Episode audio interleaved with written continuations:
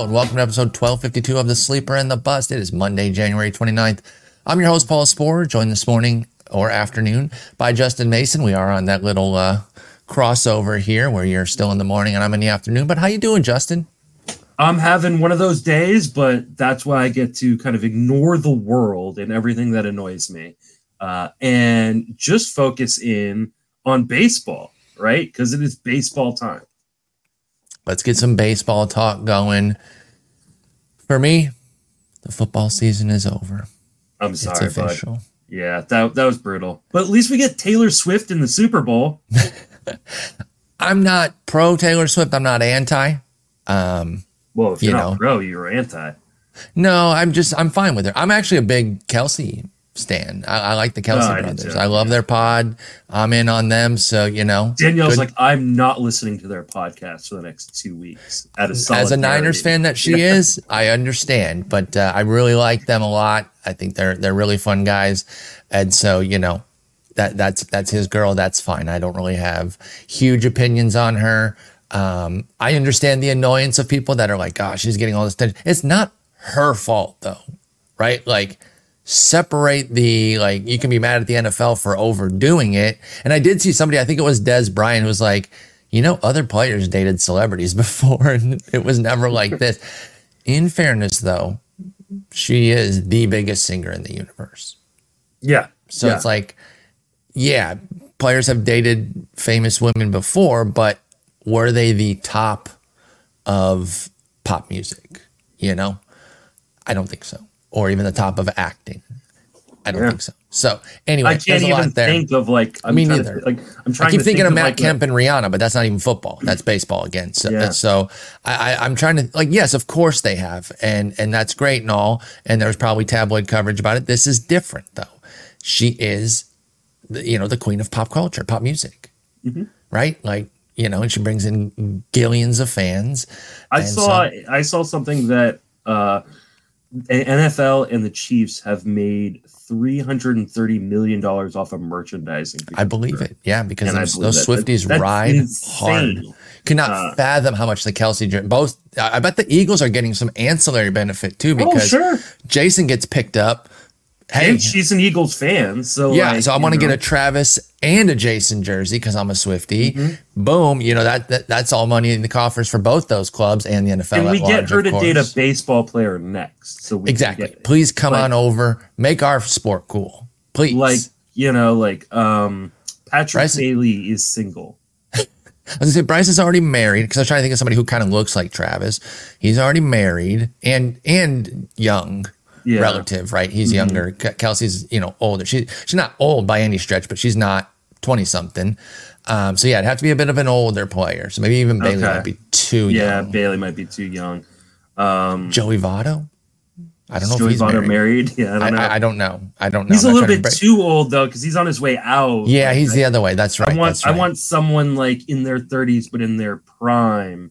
Um, is Mookie Mookie Betts is probably married? I believe he is married. And the Dodgers don't need any more good things. Also, a good point. Um, yeah, we're struggling to find out who well, that's going to be, but put it in the somebody. comments. yeah, fi- you guys figure it out for us. Let us know who it should be. But anyway, last thing about football, it was just the way that we lost. Like, yeah, I, I had low expectations going in. It's the most Detroit thing. It's the most Lions ever. That said, really disappointed in some really sharp data people that yeah. lose their minds when it comes to football and they cannot process data and they don't understand why going for it on fourth down makes sense when it says 48% go for it, 46% says kick it, and then like, well, what does that leave? 2% says not. Like, 6%, how can you yeah. be or six percent? How can you be so smart with data in one field and then he goes to football and you just have no idea? Like I didn't have any problem with either fourth no. down that's being questioned. I've been doing it all year and it's and that's the like, thing for me. Like... Don't play different and play tight and and curl up and p- play scared versus what got you there. That one one play is not what made the difference in that game. It was what you know what one play did? The, the flukiest play in NFL history where oh, it bounces that, off yeah. our guy's face for a 70 yard catch for Aiyuk. Okay, did like the, did you see the Ravens game where Lamar Jackson like threw a pass caught his own pass? such weird plays in championship games. Yeah, like, two wildly uh, insane plays. Honestly, if you want to to get down on Ben Johnson, our offensive coordinator at Campbell, about anything, I would say the third down call that forced us to make the timeout. Yeah. I, I love our running game. The problem is the downside is you have to call that timeout and then you have to get the onside because you can no longer force a three and out. So it's whatever. It's all right. He won't be your offensive coordinator for long. That's true. He, He- he- be my head coach at Yeah, he's uh he's moving on right away, which I totally understand. You know, you don't keep all those pieces around when you start to build a great team. I do think and and hope, you know, I guess it would be same old lines for them to be like a one and done here, but I don't think it is. I really think they've got a ton of talent. I'm excited about it, but Football chapter is closed. It's baseball time, baby. Let's get into it. We got one move, small move, but some interesting machinations with the rest of the club that we need to get into as a result of it. And then we'll finish up these catchers. But let's start with Aaron Hicks. Major league deal, which is important. So it's not a minor league invite or anything like that. It's a legit deal for Aaron Hicks out to the Angels. You know, it's funny because I, I we usually read these deals on on trade rumors. I know I do MLB mm-hmm. trade rumors, and like I think just a few scrolls down, or at least the last time I had checked in, there was an article that they had about how both Moniak and Adell are out of options. Mm-hmm. And I don't think it was related to this yet. Like this move hadn't happened. So it was like they were just kind of pointing out, like, okay, these two dudes kind of have to play. And then you bring in Hicks, and it's like, hmm. So are they seeing Adell and Moniak as a straight up platoon? Um, Taylor Ward in left, Trout in center, and then I- Hicks on the bench? I guess. Um, but uh, I mean, I also could see like maybe Moniak and Adell are on the bench, um, and Hicks is in center, and you know Trout's And then Trout right. into a corner? Yeah. Uh, I could also see them make a move, right? Like they could they could try to trade Adell, uh, or trade Moniak, or trade Taylor Ward um, to get somebody with some options, you're saying? Because Yeah, they have so, so with few guys with options. options. maybe to continue making over that bullpen or, or add another piece into the rotation. Um, this isn't a bad team necessarily.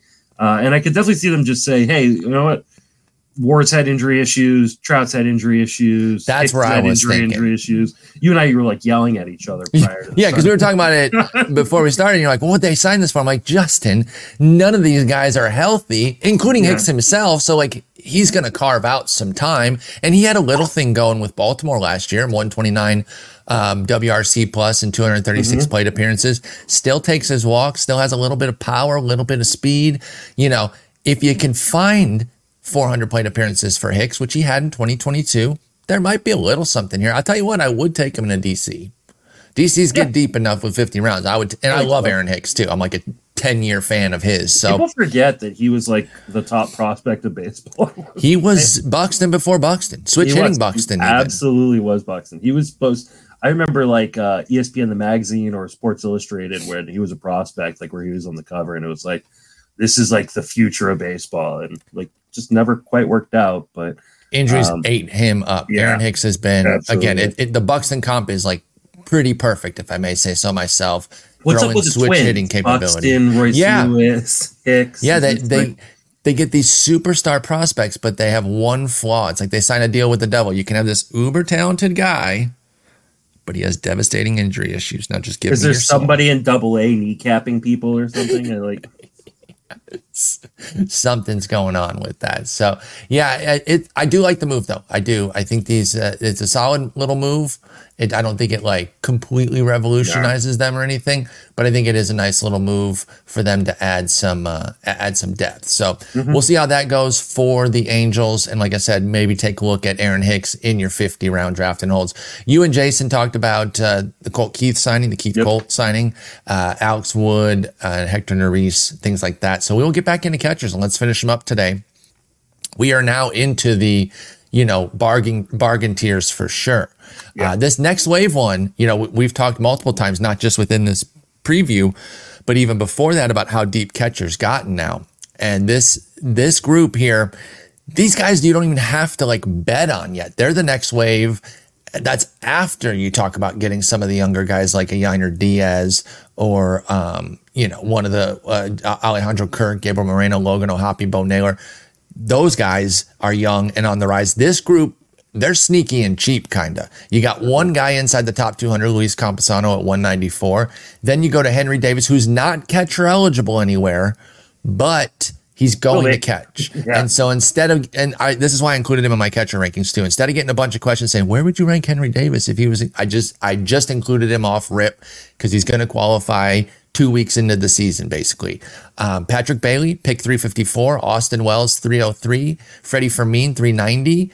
Ivan Herrera 446 and Miguel Amaya 461. Let's start with Campusano because he's kind of out on an island there at pick 200 or at pick 194 inside the top 200. I kind of could have put him on the studs on the rise if I'm looking at it now. Mm-hmm. He fits better in that group, especially from an ADP standpoint. So I apologize to Campusano there. This was not because I feel less about him than I do that group. In fact, I quite like Campusano myself took him in a draft that I'm in with with Jason right now after he snaked Heim from me, which was very frustrating. But uh, you know, Campusano's been a prospect for a while, but really hasn't had that much time. He's been lurking around the majors for the last few years, but he's only accumulated 266 plate appearances, 174 of which were this past season when he did really well. Seven homers with a 134 OPS plus. He'll be 25. The job looks to finally be Campusano's is he ready to break out? What do you think of 25 year old Luis Campusano in San Diego? Luis Campusano is the reason you do not invest in catchers in Dynasty, by the way.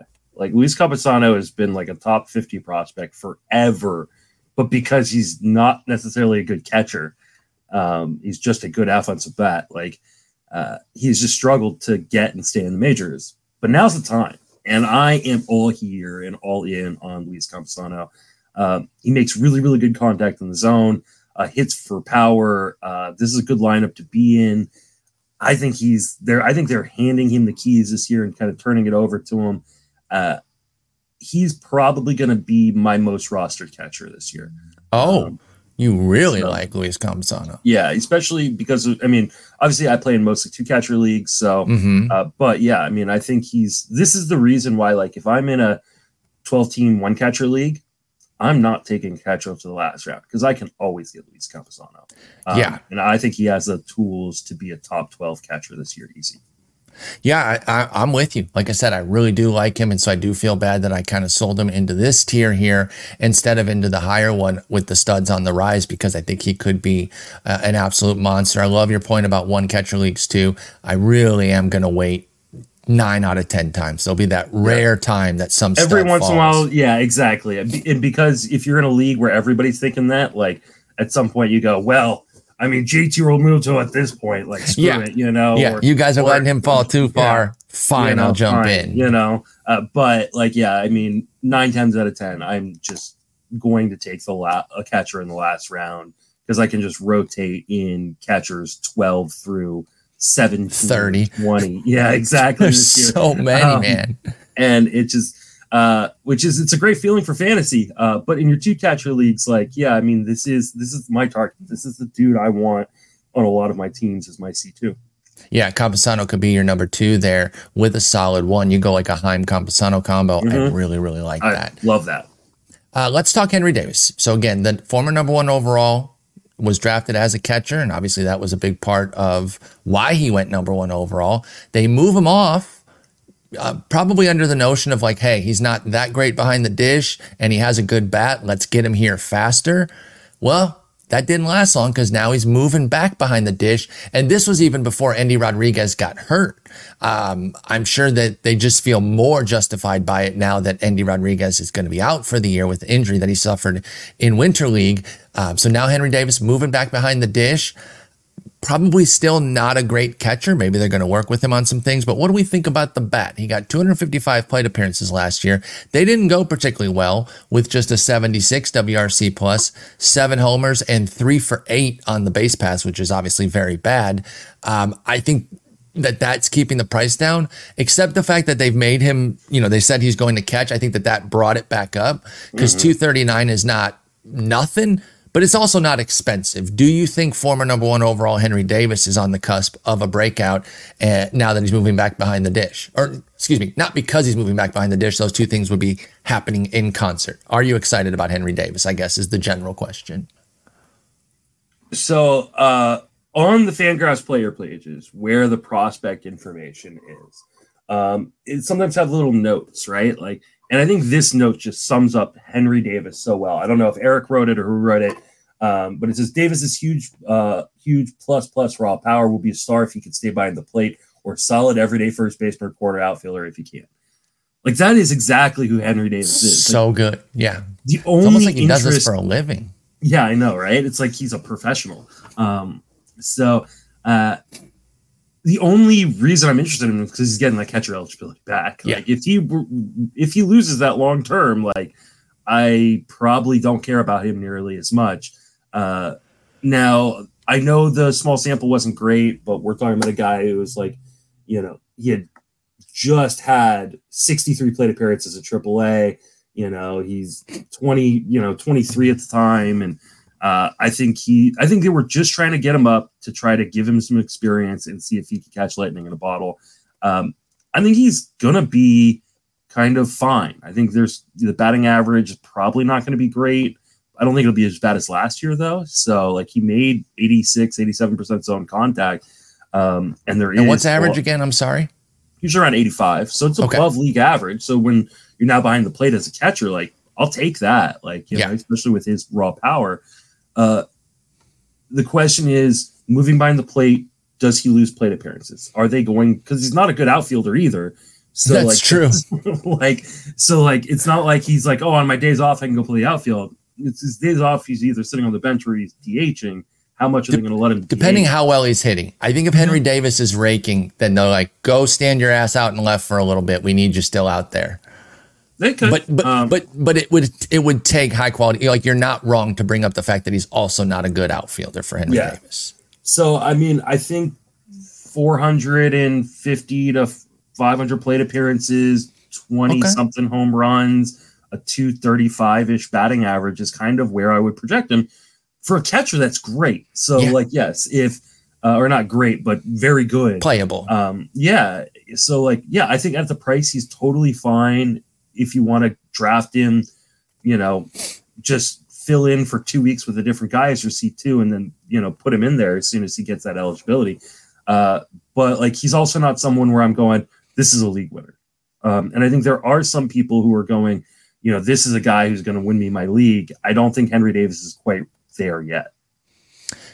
It it'd be like a two three level leap over what I'm Mhm. expecting for Henry Davis to be that type of game changer. I agree. Um, could he eventually play into somebody who I think is more of a cornerstone of your of your fantasy team? Sure. Sure. Do I think it's coming Especially if he this year? behind the plate. But the hard part is I don't know how long he's going to be behind the plate for because he is bad defensively. Agreed. Unless he makes big strides. Now, I'm not super in tune with uh, with European soccer and how everything works. I, I casually follow it. I used to uh, not really be a fan at all, but now I kind of keep some tabs on it. I know about things like the loan system. Could they loan Henry Davis out to Min- Milwaukee just to teach him how to catch and then get him back? I could not figure out where you were going with this. I don't know European soccer at all. so yeah, they can loan players to clubs that I believe are in different leagues. Um, again, I don't know all the inner workings of that, but yeah, I was thinking, you know, just let let him go to Milwaukee for a little bit, learn how to that- catch. the more likely scenario is they use like the softball rules where one person gets the hit and the other person gets to like Yes. the field, right? So yeah, there you Endy go. Rodriguez gets to actually catch once he's healthy, but uh, you know, uh, We would Davis keep letting Henry Davis yeah, hit. Yeah, Davis gets the hit, so I think that's a better, uh, better trade off. Yeah, that that would be that would be uh, funny. Well, we'll see how it goes. Maybe um, If we get an automatic strike zone, You took maybe the- it's not as you literally pulled the words out of my mouth. That was perfect. he can literally just be a paper target back there. Yep. And, you know, hey, just make sure the ball doesn't get behind you. Um, yeah, just get in front of it, and and you're golden. Um, we don't need you to really do much else. Yeah, that's exactly where I was going with that. With that question was like maybe his lack of catching skill could be mitigated when we get automatic balls and strikes. We just don't know when that's going to be. Uh, Taylor Swift's future boyfriend, as you mentioned earlier, Patrick Bailey, is our next guy up. And again, the hits just keep coming. Part of why I love this depth so much is I'm a big Patrick Bailey guy. Now look, he had a 78 WRC plus last year. What are you so into on that in 353 plate appearances? Well, one, I believe he led baseball in framing or, or was top three for sure. Like he had an amazing run, even in just 97 games. That's how good uh, of a season that Patrick Bailey had behind the dish. And what does that mean for fantasy? Guaranteed PT. My man is out there all the time with this kind of capability behind the dish. So I love that aspect for him. And I think the bat can grow. Do I think he's going to be like a stud? No. I, I think somebody like Henry Davis has a higher ceiling. Campusano has a higher ceiling. But can I get mid teens home runs with a 240 average out of Bailey if things go right? Absolutely.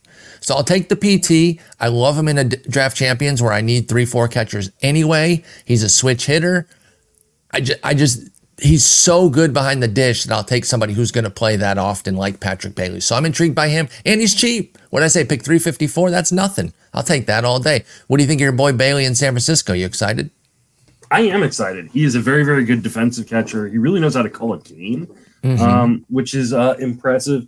Uh, I know that the 233 batting average and the 28% strikeout rate um, is uh, a little bit concerning to people. But like you said, I think the defense keeps him behind the plate. I think his leadership keeps him behind the plate. He seems like just a natural leader.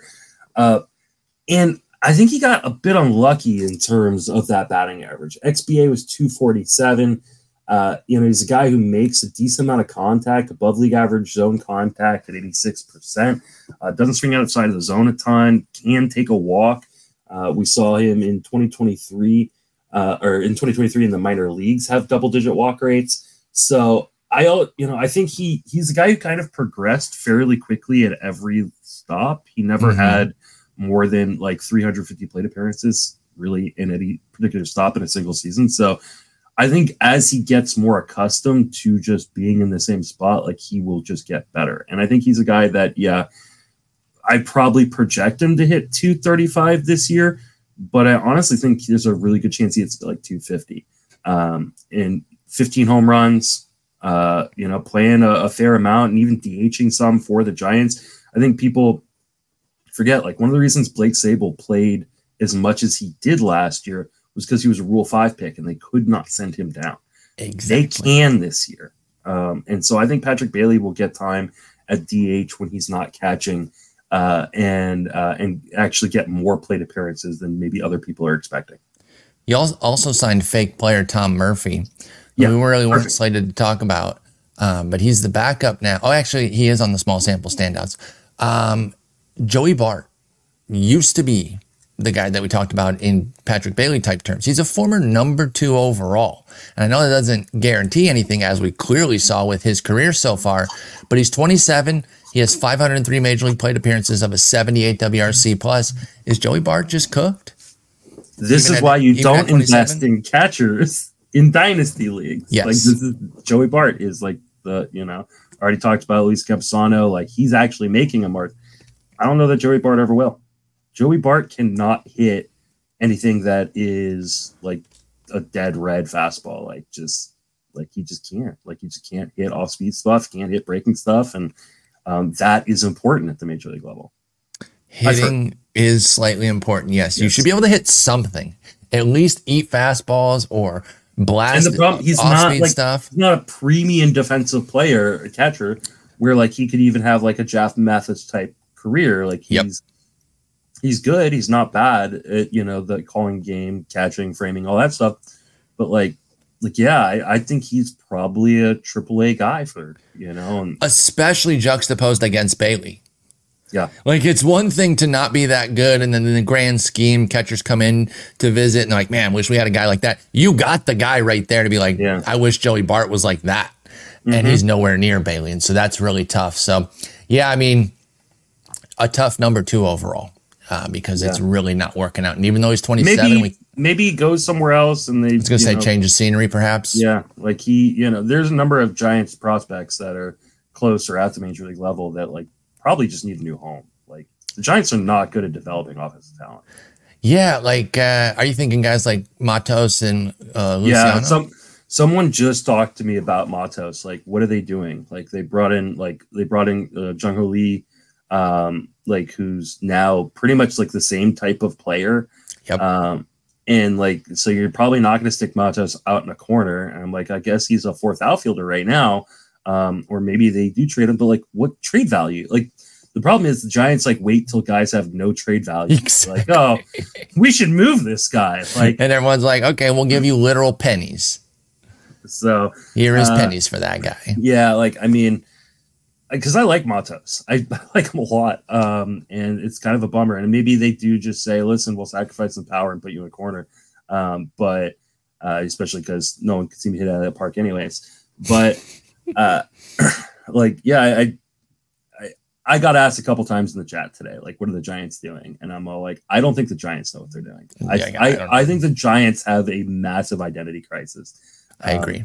and uh, I think that they are they have been straddling this fence of trying to be good and trying to rebuild for so long that the fence itself has inserted it inside them. Yes. Uh, they are classic stuck in the middle, right? Like in, in the Picture that this NBA. Monday morning. in the NBA, this is like that that rare uh, area where you can like be out of the lottery, but like a dog shit playoff type team. it's Um, we don't have that in baseball because 52 teams don't make the playoffs yet. But yeah, they're they're just stuck in that limbo right now. The It's- Giants are. I, I've made this comp a number of times. Like this is exactly the dynasty player you don't want to be. Either commit to being bad or commit to being good. Like you don't do one or the other. It's okay if you fall. Absolutely. if you're you know if you try to be good and you, you don't you know win a world series or whatever um but like commit to either being bad or good don't be this middle team because you never get out of that hamster wheel Absolutely. And that's exactly where they are. You're a thousand percent right. I've heard you make that comp. And yeah, they are that team right now that they don't know what they're doing. You look on their roster, they got some intriguing under 25 guys, but then they got five guys over 30 that are like, okay, what are we doing? So who knows what's going on with the Giants? Maybe Patrick Bailey can start to be a big piece for the future, though. That's who we were talking about primarily. Joey Bart, mm, not I- so much. from a fantasy perspective i like bailey a lot as like my third catcher in a dc Yes, um, that's exactly a the last avenue. case start throw as a two catcher in a 15 team Yep, exactly the areas that I'm looking at him for. Austin Wells over with the Yankees uh, made a little little flurry at the end of the year. Came up 75 plate appearances, nice little cup of coffee, blasted four homers, put up a 97 WRC plus despite an underwhelming slash line of 229, 257, 486. So it was all that power that kind of helped him. It's 75 plate appearances. Let's not overrate it one way or the other.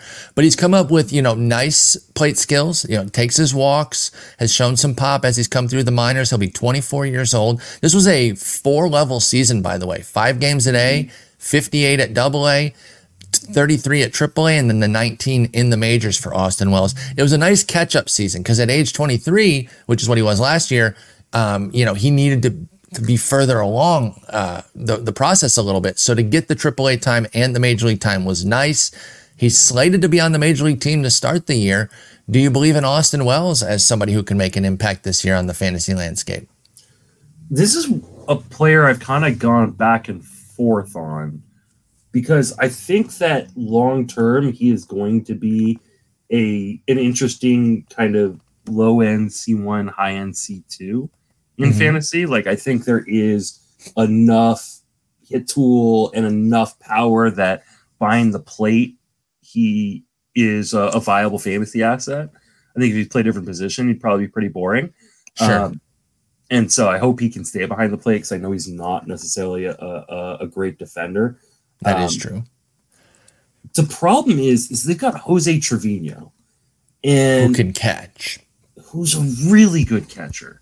And I feel like everybody forgot, like Jose Trevino was like their MVP, like at one point, like their team MVP at one point. Like they- they love Jose Trevino. Um, and I know Big he fan missed favorite. Yeah, he missed time with injury um, last year, but they brought him back. Um, and I I wonder like if I know we have it right now is Austin Wells being on the strong side of a platoon. I wonder if this is more of a 50-50 or even a 40-60 split. That's where I'm at. And so I'm a little worried because at first first started drafting and things like that. I was like, Austin Wells, Austin Wells. And then as I started doing projections for catchers, I went, oh wait, Jose Trevino needs plate appearances. Mm-hmm. and I went, oh no, and now I got to start taking away from Austin Wells. Do either of these guys hit 400 plate appearances? I don't know. And and if one does, it's Trevino. It's Trevino, right? Okay, yeah. yeah. So we're, we're kind of in lockstep there. I like Wells' bat, but you know, a team like the Yankees is not just going to play bat over glove behind the dish. They, they the Yankees gonna, are going to do what they think takes to win. Exactly. And, and if that's the they catching, like Jose Trevino. yeah. I, I, and he's never had 400 plate appearances, but he had 353 back in 2022. You know, kind of went through some crap last year, like you said. I think he at least gets back to the 350 for Trevino. And so, yeah, be careful I with them both. Wells. Absolutely, absolutely, yeah. could could totally see something like that. Which you know, cuts into what Wells could possibly do, especially if he's not quite ready yet either. He's a guy that like I see the intrigue and I see why if he's one of your guys to go for in a DC, one of your four catchers, okay, that's chill. AL only, you know, your your your second catcher and a two catcher AL only, that stuff gets really deep when it's a single league. But I'm not as keen on him as some of the other guys that are going around him. Like Bailey going 50 picks later, I'm taking Bailey. Yeah, like it, that that's simple for me. And even this next guy, Freddy Fermin, uh, pick 390. So going almost 90 picks later, 87 to be exact. I'd rather take him in the scenarios that I mentioned where I would take Wells. Now he does things a bit differently. Freddy Fermin does not bring the kind of power that maybe Austin Wells could, and of course he has um, Sal Perez there to contend with. But the fact that Fermin can actually catch and really give Perez some time off of his feet means that they can put Perez at DH first base sometimes to let Fermin play. I think Fermin, he had 235 plate appearances last year. I think he's got a good chance at 300 something this year. I think the, Perez's presence is part of why Fermin goes a bit cheaper. Um, but I'll take that discount. I think he's kind of solid and just further adds to this catcher depth. Hit 281 last year with nine homers in those 235 plate appearances. Not sure he's a pure 281 type hitter, but if I can get 260 with 10, 12 bombs, I'll take that from Freddy Fermin. What do you think?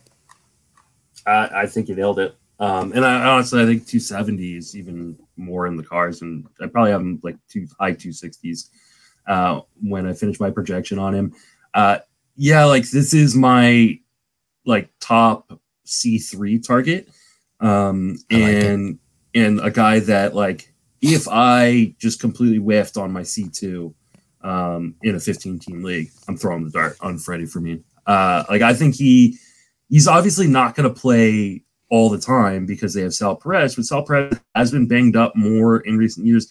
They like to DH him. I think at some point he may move over to just being the DH as he kind of winds down his career, or at least playing there just as much, if not more, than uh, when he's catching. So uh, and that could start this year. Uh, so like yes, I'm I'm willing to gamble, especially in fab leagues where he's easy to drop if he's just not playing one more than once every you know you know once or twice a week. So, mm-hmm. But yeah, yeah. I, I, I, see some pop and I see some batting average, and the batting average is really the interesting part for me because it just when you get to this level of catcher, you just can't find batting average. Exactly. That's usually not what you're getting. You're getting a handful of bombs and you're just kind of taking that and running with it. So the fact that you can actually get some base hits with it is pretty interesting. And yeah, yeah you know, I like your call out about waiver leagues for Fermin because if they just say, you know what, you guys got it wrong again. We're still not moving Perez to DH, except for every once in a while he's going to catch a ton of games, and Fermin is is maybe a once a week guy. Then you can move on in some leagues, but I think he'll still have AL only value almost regardless. And, and, we do play a lot of deeper leagues, you and I, so that keeps Freddy Fermin on our radar for sure. Let's talk about Ivan Herrera now. I need to add him to my catcher ranks because Cardinal fans hit me with a comment saying, "Hey." Keeping him off the list. You're just allowing me to get him cheaper. And I was like, you're right. You know, I, I think I'm like 50 catchers deep and he's the backup. Of course, Willson Contreras is the starter, but I have enough backups on the list that I should have listed him. So I will get Ivan Herrera on there if the commenter who said that is listening. He got the the my little classic sip of espresso last year. Only 44 plate appearances. I can't go full cup of coffee. Um, 122 WRC plus. Who gives a shit? 44 plate appearances is literally nothing but had a nice year at AAA in 375 plate appearances. Ivan Herrera did with 10 homers, 11 steals, a 297 average, and a 147 WRC plus. So he was killing it in AAA at age 23. Can Ivan Herrera, you know, make a dent this year. He's behind a stalwart like Freddy Fermin is, but maybe would would they ever consider throwing Contreras into some DH opportunities to get Herrera in there as well? What do you think of Ivan Herrera with St. Louis? I just don't see St. Louis putting Contreras enough at DH, especially with all their other pieces mm-hmm. that they have. Like St. Louis is just a loaded offense. Um, and, and they got some older dudes that you could cycle yeah, into DH to really just, have that day off. And so, like, I have a really hard time seeing Herrera getting like to even 250 plate appearances. And, okay. Like because of that, like I just don't think there's enough juice. He, and for those reasons, I'm out. Yeah, exactly. Uh, I just don't think there is enough fan. Like I think his best. I think Herrera's best asset is a hit tool um, from behind the plate that could be like a 270 kind of 280 kind of hitter um, if he were given full time playing time. But the problem is if you're not given full time playing time, that batting average doesn't help that much. Um, and because he doesn't have a ton of power, it's not a great park to hit it or hit for power, anyways. Like he needs plate appearances to accumulate, and I don't think he's going to get those. I think that's all pretty fair and and kind of what I was thinking when I didn't originally include him. But like I said, my catcher list is deep enough that he should at least be on there, and I can at least say that. You know, I can say, hey, th- here's why I'm not super keen on him is because how much playing time is he going to get? Um, and then the Cardinals fans can let me know, hey, uh, you know, we got these plans or whatever. But yeah, I think I listed 40, 46 catchers. Yeah, I can find room to at least get Ivan Herrera on there. So mm-hmm. he will be on the next update uh, for sure. So keep an eye on that. Let's stay in division and talk about another young guy. Now, this young guy is also behind an older guy, but it's a 37 year old that we didn't have a whole lot of, you know, overwhelming discussion to say about, which was Yan Gomes. Like he had a nice year last year, but I think it was just a, hot run. So is Miguel Amaya somebody that you're putting into focus as a potential dude? He, he had 156 plate appearances last year, five homers, 94 WRC plus, going to be age 25. Can he get in like a 50 50 share? Could he maybe even wrangle 60 40 of the time with Yan Gomes? What do you think of Miguel Amaya with the Cubs? I mean, he probably could just because Gomes gets hurt a lot. He's, you know, he's, he's older. Yeah. And he's just not that great of a player. I, I know he had like this flash uh, recently where it was like, oh, Yan Gomes season. And then he got hurt. And it was like, okay, well, that was fun. I mean, um, he did some good things last year. If you had him, you got some yeah. love out of Yan Gomes 10 exactly. homers, 267. But it, I don't think I'm putting a repeat down at all. No, I'm not either. Uh, the problem with Amaya is he's just not very good. Um, oh. Like there's not a ton of power in the bat, um, and there's not a very good hit tool. He Ks uh, way too much for the lack of power. I agree with that. Yeah, and so like, and then there's a plate appearance problem. So like, I just I I don't know. I don't think so. Um, I mean, I I probably put him below Herrera. Uh, to be honest.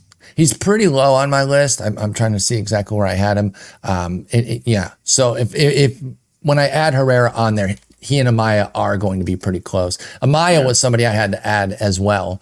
Excuse me. Uh, I had him 37th on the list. So it was in the lottery ticket grouping.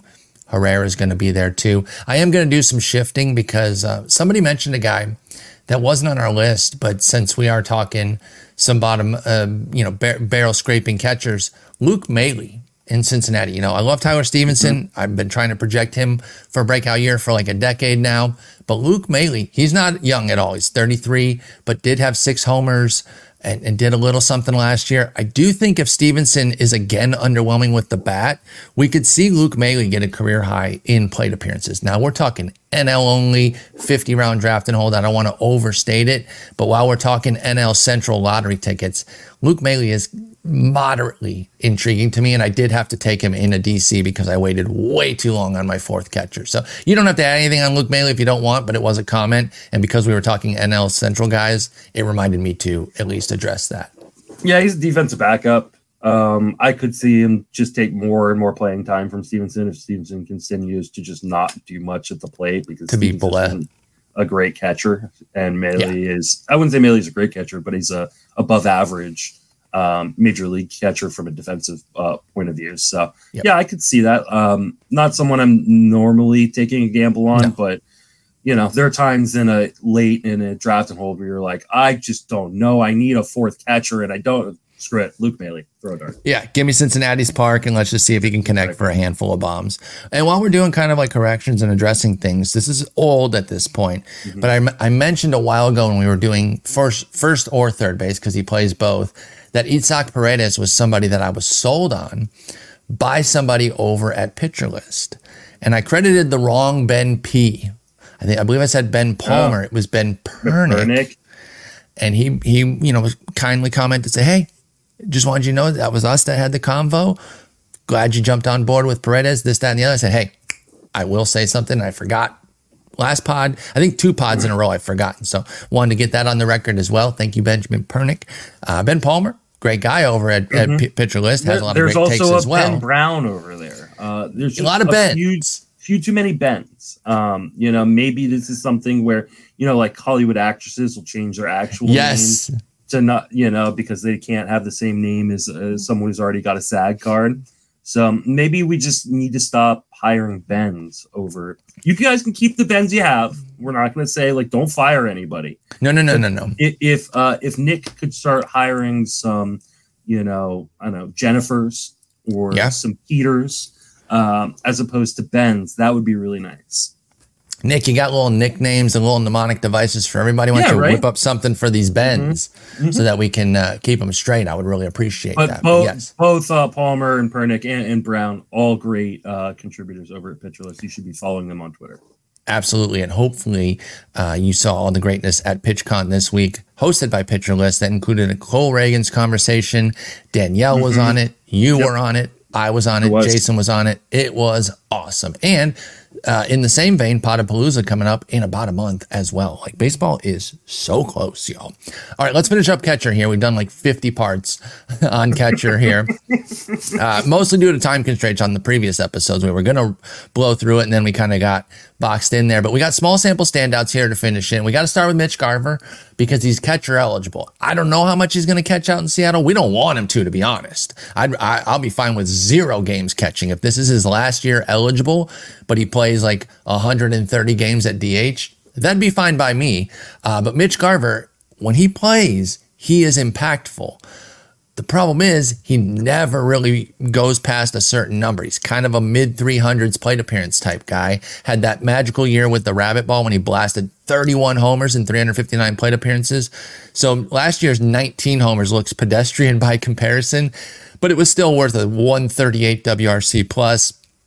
He had an awesome run in those 344 plate appearances. He goes out to Seattle now. And like I said, he's slated to DH. He shouldn't have to catch too much. Cal Raleigh is a legit number one catcher, and they have Seby Zavala, who might just take the other uh, plate appearances there. And Garver might really only catch like four or five games. That's again positive for him. Are you in on Mitch Garver as a Mariner? Uh, yeah, and I, I mean, this is a turnaround for me because I've never been a Mitch Garver guy. Um, I've always been the Mitch Garver hater, but it's been in large part because he can't stay on the field.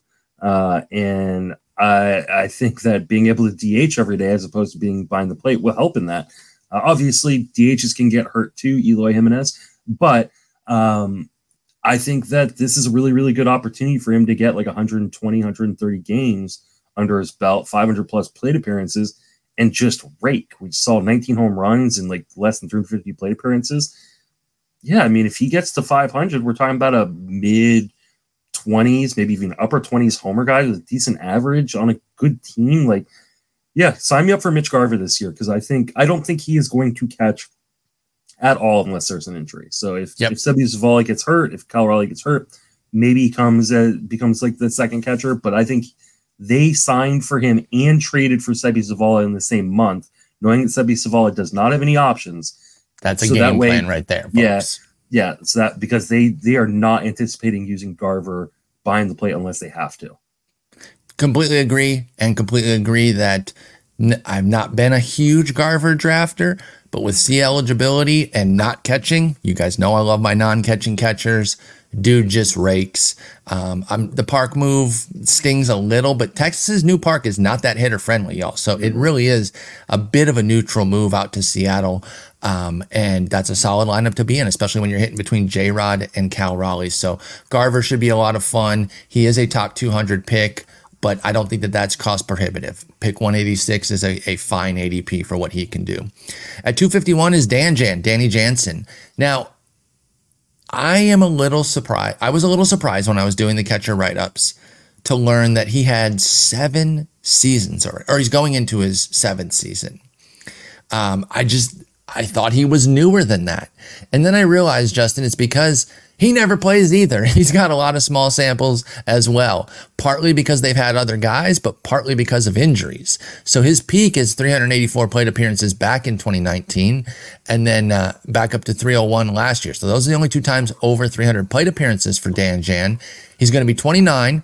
Now he's made the most of his playing time. That's why he's in small sample standouts. 17 and 15 homers in the last two years with, uh, you know, solid OPS plus totals of 142 and 115. Alejandro Kirk is still there. Dan Jan is a better catcher, but they are going to let Kirk play. I think that they're probably going to use one of them at DH often just mm-hmm. to get both of them in there. Is Dan Jan still on your list? Do you want Danny Jansen? If, uh, or am I mis characterizing you? Did you not like him last year too? I know I did. I, I think I'm I'm a buyer. I always have been. I always yeah, will be. I thought so. Um, so you're still in on Dan Jan. Go ahead.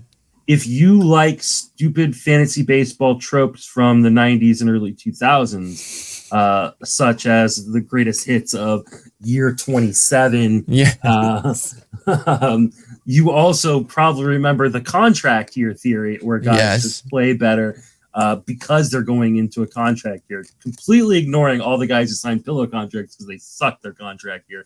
Um, so and Danny before Jansen. You, before you go on on that, there is a little merit to it, and it was found to be simply that guys play through stuff through smaller injuries more to amass more counting stats. So there is a contract year bump, quote unquote, but it was really just volume.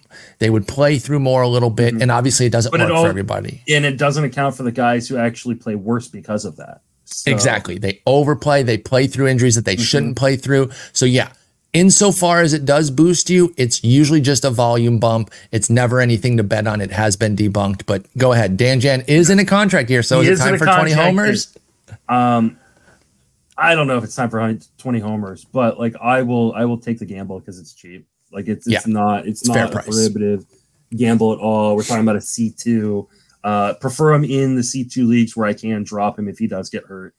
But uh, yeah, I, I I think he's a pretty good hitter. I think he's a very good defender, so I think he will play, you know, pretty regularly when he's healthy.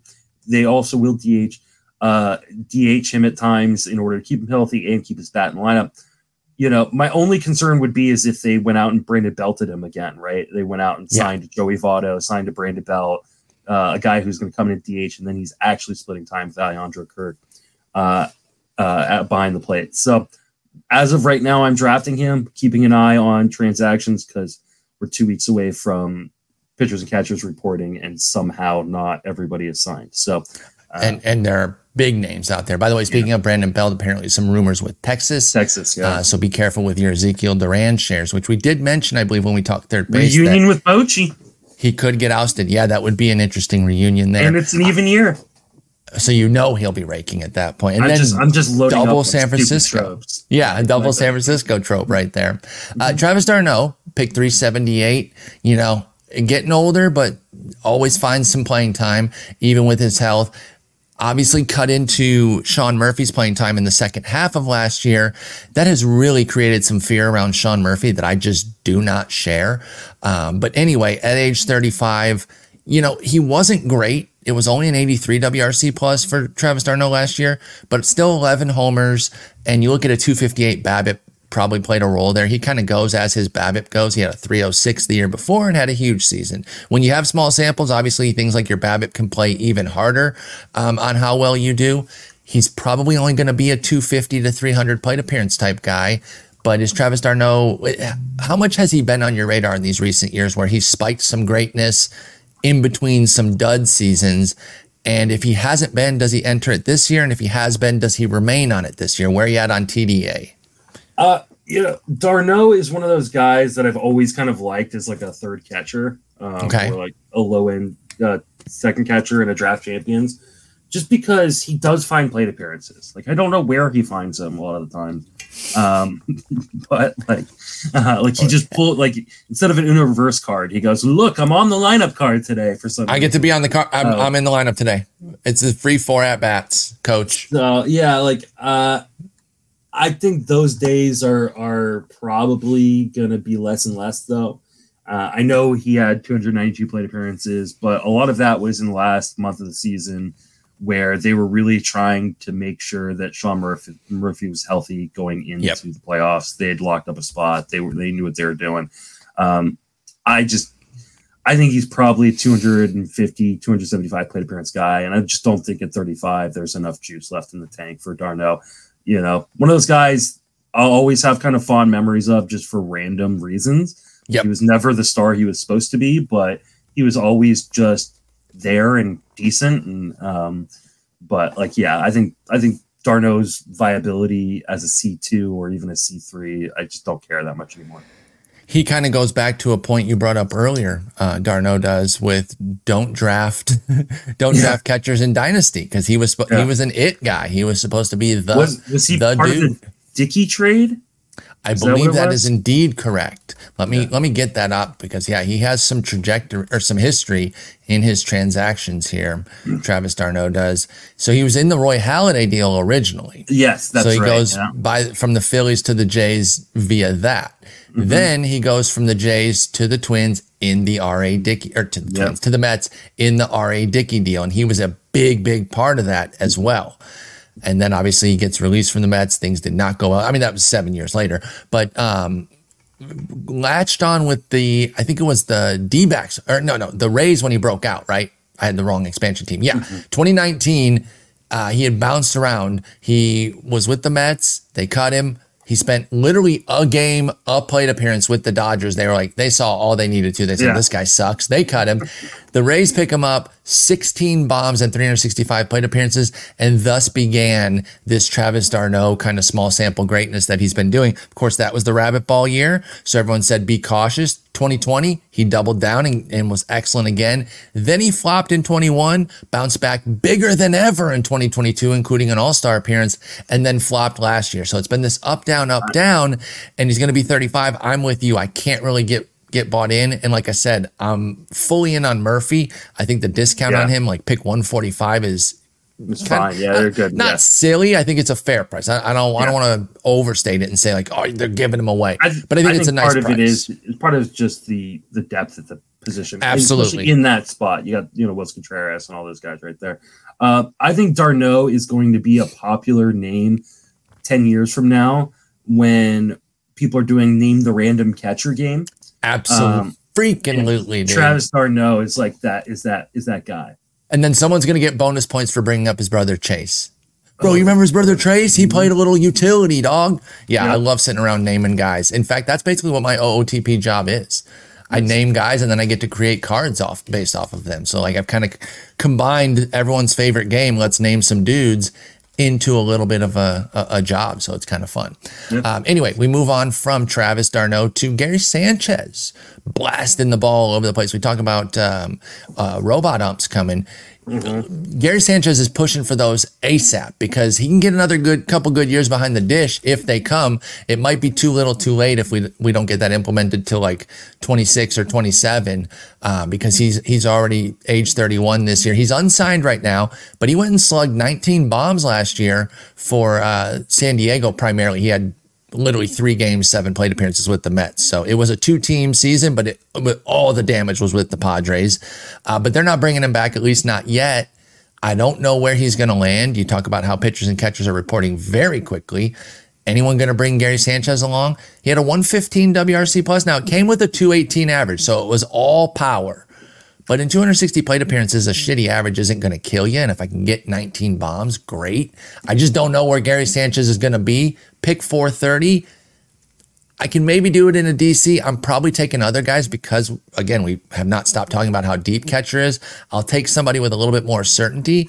But Gary Sanchez did do well last year. Can he follow it up again if he finds the right spot? I know that's a huge if. Yeah, it's just a matter of him finding a spot, and I'm probably not going to draft him uh, until I know. That being said, like, why not take a gamble on him considering where he's going you know the kind of offensive potential, and he will find a job. Like someone He will. will. pick. He's you know, like, 31. he's like a future Ray. Like I mean, like Yeah. they they've got René Pinto and Rob Brantley. Um, Bro, I thought you were going to say Rod Barajas for a second No. there. Even though you said Rob, I was like, wait, is he going to say Barajas? Um, yeah, so Like- that that's a good call. That he, I could see him being a Ray. yeah, like he could he could like. There's a bunch of teams with like a backup catcher right now that you go who. Um, Yeah. and all he needs is 250 plate appearances to rocket 20 plus home runs out of the park. I, someone's going to do it. Yeah. And so I, I don't mind taking Gary Sanchez into DC. It's pick 430. It's just not that expensive. Uh, you mentioned Blake Sabol earlier. He is catcher eligible. He caught enough last year to keep the catcher eligibility. That said, he is now no longer guaranteed a roster spot because after spending the year as a Rule 5, he has options. In fact, on roster resource, we have him penciled in for the minors right now. But he's picked 490. What do you think of your boy Blake Sabol out in San Francisco? Did you see anything last year that has you intrigued enough? Because I know we were taking the shot because he had the guaranteed role, but now mm-hmm. without the guaranteed role and Tom Murphy and Patrick Bailey there and him being a shitty catcher, can he carve something out in the outfield or is he destined to be an up down guy from AAA? Meaning Yeah, I he'll bounce up and down all year. Yeah, I think he's a quad A player. That's it. That's, I mean, I don't think there's enough here. Especially he's. I don't like he'll he'll be catcher eligible this year. I don't know that he's going to be catcher eligible in the future. I do Uh, not think he will. Yeah, I think I think he's not worth drafting. He made the most of his Rule Five. Credit to Blake Yeah. Sabol and credit to those who were on him. I can't remember who I uh, learned of him from, but I remember reading something late, being impressed by it, and, and saying, "Let me get some Blake Sabol. Thirteen homers, four steals, ninety-two WRC plus. I feel good with my investment. So thank you to whoever Yeah, wrote he- that. He rotated in and off a couple of my teams throughout the year. Like you know, guys like Danny Jansen get hurt, pick up Blake Sabol. Give me Like, some Sabol. Yeah. Yeah. So, but unfortunately. I do think that that will be the best. You know, it reminds me of like not always just projecting positivity going forward with players. And a guy that just always drives this home for me was I remember when the before the Jays had started making an impact, right? They had all these prospects and they were all these second generation guys, right? Like Vlad, Bichette, and Biggio was in there too, of course. But it was like it's Vlad Bichette way up here and then Biggio down here. But everyone wanted to bring Biggio kind of up with them because hey, it's another, you mm-hmm. know, again, second generation player. Are you sure he's not good? And then he had the big run in his first season, 2019, which happened to be the rabbit ball again. 16 homers, 14 steals, 115 WRC plus in 100 games. And I remember Eric Longenhagen, he had to be the wet blanket and basically be like, it's probably the best he'll ever be. Like we've probably seen, you know, the the the high end of what Biggio can deliver. And I was like, really? I mean, we just saw this. Can he not keep doing this or add on to it? And Eric couldn't have been more right. He just could not have been more right. Like that was the peak of Biggio. Yep. He struggled to get anywhere near that same playing time since. He's going to be age 29 this year. And it, it was a big turning point. And I know it's not that long ago, 2019, but I, I've tried to get better on prospects every year. That was a big turning point for me of like, don't just project forward on everything that Yep. happens. You still use the data of the people that are saying, hey, this is their ceiling. He might have just reached his ceiling right away, which turns out he did. So good call by Eric. I'm not saying he gets everything right that he says, but that was one where I had a real disconnect with what he was saying versus what I was seeing. And I was like, are you sure? And then I was like, you know what? I should trust the guys that have seen these players more than me, right? It's not an appeal to authority if I'm just, I'm not trying to just always say, always listen to every prospect person. But if you trust somebody, they've seen it, they've put the work in, and you haven't, then you can trust what they're saying. I, I feel like. And so, anyway, I'm, I'm right there with you. weird rant there, but I, I mean, I think there there's been lots of guys, and uh, over year after year after year, we forget that. yes, We just have this really, really bad Brett Lawrie, another Toronto Blue Jay. Like, yes, you know, like we just had one with Jeremy Pena, where like Pena had this breakout season. and of that a lot course he's going to build on that. and like and he takes a big step back. And I think part Mhm. of that is we saw the ceiling in his rookie year. Um, I'm not pretty sure Eric said the same about him, by the way. Yeah, like I mean, we might have I seen the best. This is why I love numbers. I absolutely love numbers. But these prospect guys who go out, they watch these guys play. Like they know I'm not saying they know more than the numbers necessarily, but I think you have to use them in conjunction. You again, you mix the two exactly because if you just take the data, you're like, oh, they can build on this, and this is they got these two metrics, mm-hmm. they're going to go. And you look at the people that have seen thousands of players, and they say, no, he fits this makeup type. There's almost no way that he doesn't just kind of go on this trajectory and you mix the two, like you said. And yep. so I think that's so important. And I forget that sometimes. It's why you and I watch the games. I mean, aside from liking the games. Yes. Um, you know, like we want to see something. We want to look at the numbers, but we also want to see that the numbers are backed up by what we see on the field. Yep. And and so yeah, it's just something to remember. Obviously, Blake Sabol's an easier case to say that with. He was a Rule Five guy to begin mm-hmm. with, but it just reminded me of of going back and being like, okay, what was their projection versus what they did? Pena is a great call out because that one's even more recent, like you said.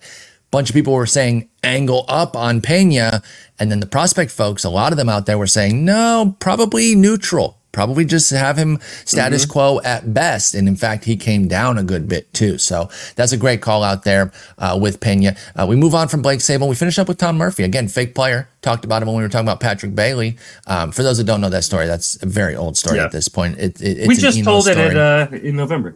We yeah, exactly. So we, we don't need to we don't need to bring it up again. But Tom Murphy, he did have a nice little small sample last year, a 140 WRC plus and 159 plate appearances with eight bombs. You know, it was just a fluky hot run with a 358 BABIP. But he's been decent in the past. Like he's a solid league average type of bat with some punch. Is he doing anything for you in like NL only or as your fourth guy in DCs for Tom Murphy? Or does Bailey take too much PT to really get you any, uh, give you any interest there for Murph? Yeah, I think Bailey just takes too much PT. This feels like insurance. This feels like um, hey, we're gonna bring in Murphy to help tutor Bailey a little bit, um, and it just feels like, hey, we don't like Blake Sabol. Um, so not only we're going to give Tom Murphy a contract, we're going to give him a two-year contract. we don't want to ever get stuck with Blake Sabol yeah. behind the dish. We are crushing Sabol here, but I think he would be honest enough to say he's not really a catcher either. Yeah, no. Uh, yeah, I mean, NL own like deep NL only. Like I guess you can throw a buck at Murphy and be ready to drop him. But I just think there are other guys going, you know, around him that like have just better upside. Like I just don't see a world where Tom Murphy isn't much more than a fake player that we make jokes about. Yeah. Yeah, it, it's it's really hard to see. Um, it, you know, if something happens to Bailey and Murphy starts playing more, I can maybe get interested because, like I said, he has been a plus bat or at least a, like a league average bat for his career. But um, yeah, I'm not really going for him outside of anything else like that. All right, that's it. Those are our guys. Anybody else that I didn't get to? We went pretty ex- exhaustively with catcher, but did you want to get in on anybody else here that I didn't mention? You want to talk up Christian Bethencourt in Miami, Nick Fortes no. in Miami? Anything no. else here? Okay. Um, if- I'll just I'll throw another dart at Max Stassi, pick six seventy nine. Yeah. In Chicago. He might actually be the starter there. With the White uh, Sox, right? With the White Sox, yeah. yeah. So like uh I'm like as a fourth catcher, you know, fine. Um I know there are a lot of people are like gonna take a, a prospect with their fourth catcher. Again, don't trust prospects. Like I would rather take a crusty old guy like yeah. uh like Stassi, who actually is kind of old at this point. I think he's 32. Yeah. Um, so I'll give one guy who's no longer a prospect, eh, but does have catcher eligibility again. Now he's behind one of my faves, so I'm not like saying that Sam Huff is going to usurp Jonah Heim, mm-hmm. Uh, but dude can rake. That, That's it. Just dude can rake. If he found an avenue, even he's if it was over Mitch at first Garver. or DH, yes, yeah. Yeah, exactly. No, he you. can't really catch, but if he found some PT, Sam Huff would would intrigue me with Texas. So just keep him on your radar, and he is catcher eligible again, uh, which he wasn't last year. In the in the version of like old crusty guy who might could just end up playing, if Francisco Alvarez doesn't like figure out how to like calm down, strike make out some contact, and and hit against lefties, like no, Omar Narvaez is still there. Agreed. You know, and they have paid him. So again, fourth catcher type dude, um, or even just straight up on the waiver wire and you just wait and see. But like, yeah, that's that's one that I wouldn't like be completely surprised by. Yep, totally agree. Uh, Omar Narvaez, he, he's one of those guys that Milwaukee built into a real catcher too. So the Mets could feel comfortable putting him behind the dish, mm-hmm. and he's shown some bat capability at times. I know we just pretty much spent most of these episodes saying don't get too hung up on catching prospects. But if one were to make a dent, I think maybe Kyle Teel in Boston. He has some upside. Again, don't draft him. Wait for him to come up in the summer um, because they have Connor Wong and, and Reese McGuire, who I think that they're willing to trust right now, at least as you know defense yeah. first type guys. But Kyle Teel, because Kyle Teel would be a summer guy regardless, because he hasn't yeah. even hit AAA yet. So this is like maybe July, August. I just want to put his name on the radar because he's an intriguing prospect. So yep. just keep t- tabs on him. Okay, that's it. We did catcher. Feels good. It's a great position. A lot of different ways to attack. Do not feel bad waiting, folks. You're not really going to be behind the eight ball. I know it's tough to see the Adleys and the Rutch, uh, Realmutos. I almost said and the Rutschmans uh, and the Contreras and Will Smith and them go off the board. But while you're while they're going off the board, you're picking up guys with 600 plus plate appearances of high quality or 170 plus innings. Don't be afraid to quote unquote get stuck with you know Gabriel Moreno, Logan O'Hoppe Keibert Ruiz, Jonah Heim, because you're not getting stuck. You're getting a damn fine catcher to go with the studs that you drafted in those earlier rounds. So do not be afraid to wait. Just don't wait too long because the depth doesn't mean that like everybody you get is going to be good. And you don't want two catchers to be, you know, Alejandro Kirk and Elias Diaz. I would want a little bit better duo than something like that, not to throw shade on those guys. So I want my first one within those top 13, 14 type. And then you can get your second one a bit later. So yeah, catcher's fun. What position do you want to start later in the week? Uh, we have um, what do we have? Shortstop. Yeah, let's do some shortstop. Yeah, that's perfect. Okay. So, yeah, I think uh, shortstop, and then we'll go to the outfield, and then we'll do seventy-four episodes of pitching. I'm pitching. Yes, absolutely. All all February, all pitching, yeah, all the yeah. time. Pitch, pitching is going to just be the month of February. So. It'll be great. And we have a, short- leap year this year, so we get an extra get an extra day, baby. Let's yeah. go. All right, so shortstop starting uh, later this week. Justin, great talking with you. Hoping, hopefully your day gets better. You, you you were sharing with me some of the turmoil you went through.